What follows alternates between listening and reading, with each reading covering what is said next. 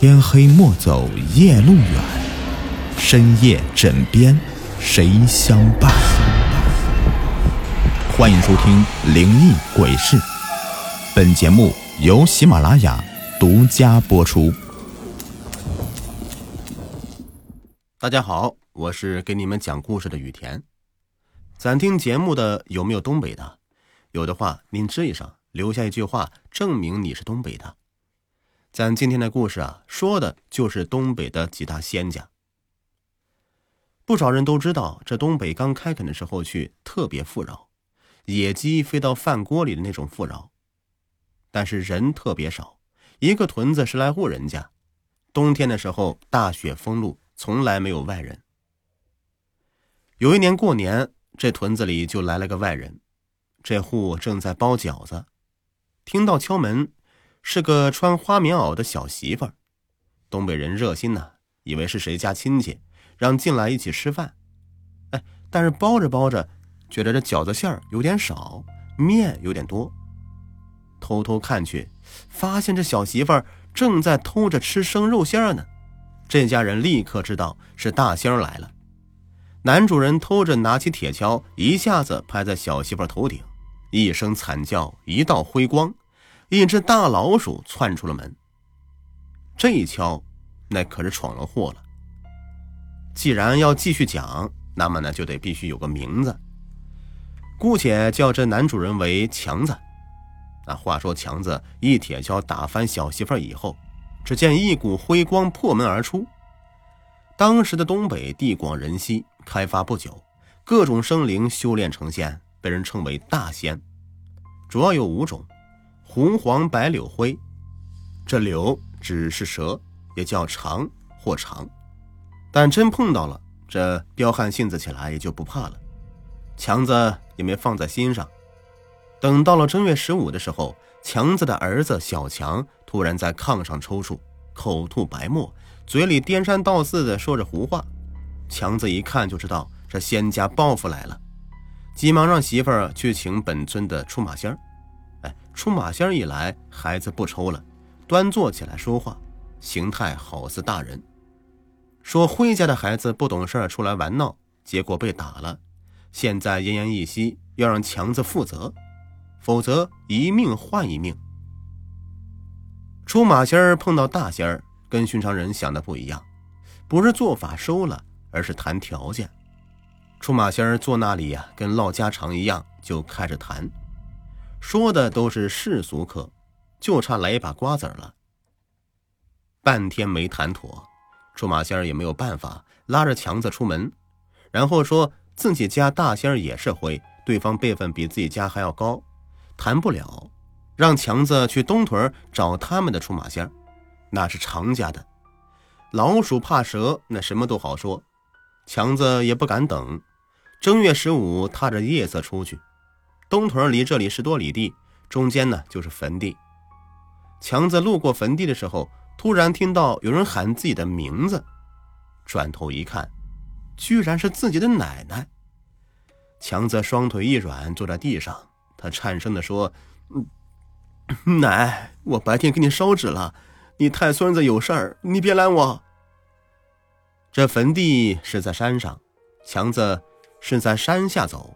仰头说完一句，再看这冰天雪地的，啥都没有了。强子松了一口气，以为自己看错了。可是再向前走，便绕不过去了，来来回回的，总是在山脚这里转悠着。正月的东北，撒泡尿都能冻成冰了。强子虽然穿着雪踏子，但也觉得脚趾都冻木了，身上更不用说，早就没有了知觉。知道碰到鬼打墙了，这样下去啊，去不了东屯不说，非死在这里，只好作罢，往回走去。往回一走啊，顿时觉得眼前似乎少了一层青蒙蒙的东西。十五的月亮是又大又圆，青光照着白地，起了一层的银雾。强子也无心看着夜景，一路小跑。没想到啊，这次没转圈，真的回了家。到家以后，一进门看到儿子坐在炕上，正捧着猪蹄在碎碎的啃呢。强子媳妇儿在一旁抹着眼泪：“二人同时抬头，这小强放下手中猪蹄，指着强子，他说：“老太太，你坏了我的好事儿，小心我让孩子们挖了你的坟头。”说完，一阵抽搐，躺在炕上不动了。强子急忙上前抱住儿子，不停的喊。半天以后啊，儿子转醒，喊了一声“爸”，然后问：“你背着太太干什么？”强子一惊啊。知道儿子说的太太就是他的太奶，自己的奶奶。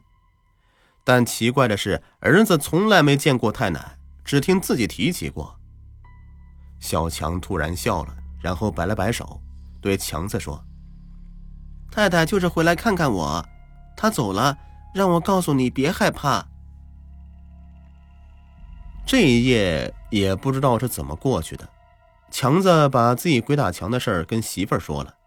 再跟大仙儿的一对照，就觉得自己去东屯的路上有陷阱。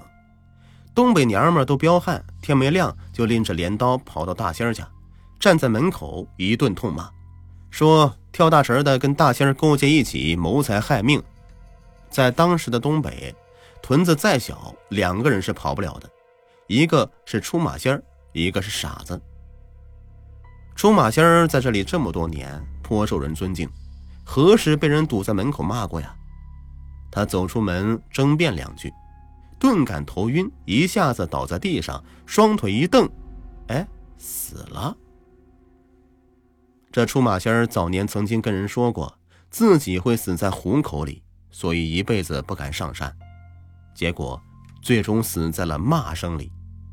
而强子这媳妇儿确实属虎，也算是冥冥中自有定数。出马仙一死，屯子都乱了。这里呀有个传统，东北的大仙儿也分家养的跟野生的。家养的保家仙儿，大神死之前呢，那是要送出去的，否则影响了修行，会让全村不得安宁。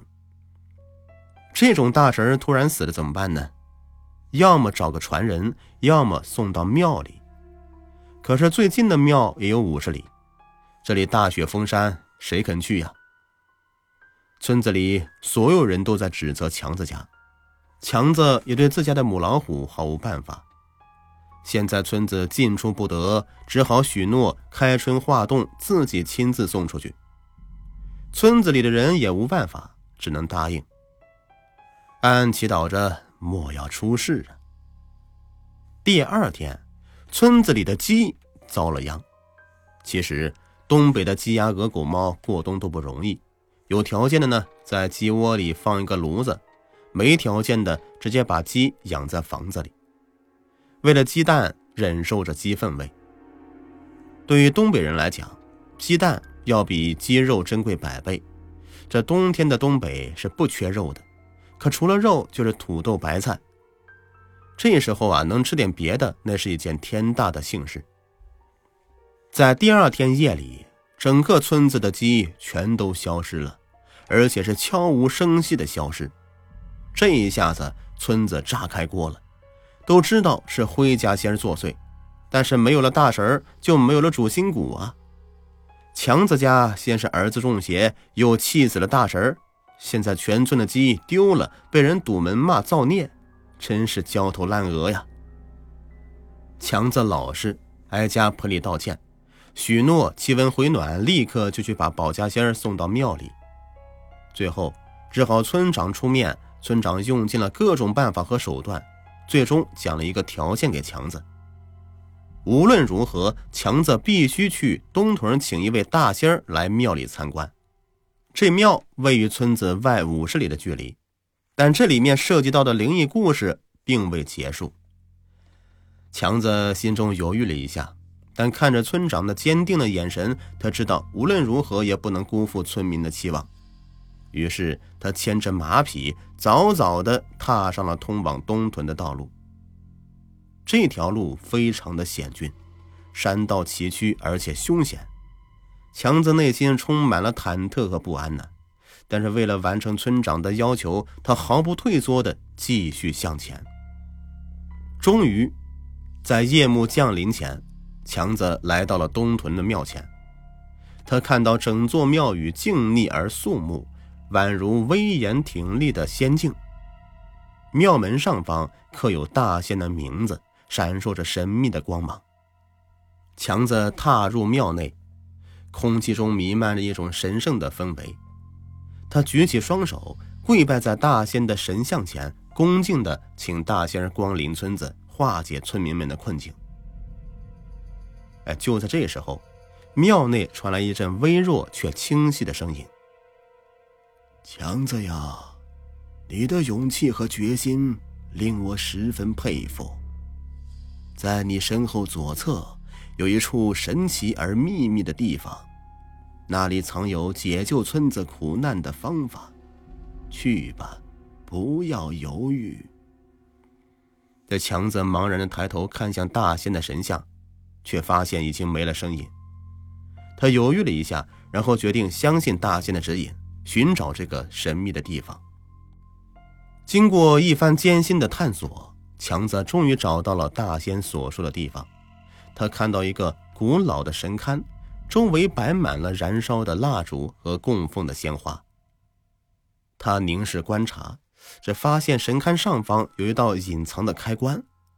他毫不犹豫地按下开关，神龛发出一阵轰鸣以后，缓缓地移开，露出一个石门。强子充满期待地走进去，眼前景象让他瞠目结舌。在这个隐藏的地下洞穴中，摆放着许多珍贵的神器和宝物。强子目不转睛地盯着观察着，忽然发现一块玉符上刻有皱纹，他心生一计，将这块玉符收入怀中，决定带回村子。在返回村的路上，强子心中充满了希望。他知道这块玉符将是解救村子的关键，也是履行他和村长的承诺的唯一的希望。当强子回到了村子时，全村的人都聚集在庙，等待着他的归来。见到强子手中的玉符，这村民们欢呼起来，激动的大声赞扬着村长的决策。这通过符文的指引，强子和庙里的一位道士请出了柳家仙来化解自家和村民的困境。说来也奇怪啊。这强子的儿子，自从强子打东屯回来以后，到村口这个节骨眼上，哎，病突然就好了，神态好似正常，就跟平时一样。想来是附在强子儿子身上的老鼠嗅到这个味道，提前跑了。那么强子和道士带来的是什么绝技呢？没错，正是五大仙儿的柳家仙儿。柳仙儿是一条灵活的蛇。它能够变成各种形状。柳仙儿听说了村庄的困境以后，立刻变成一根绳子，悄悄地潜入了老鼠的巢穴。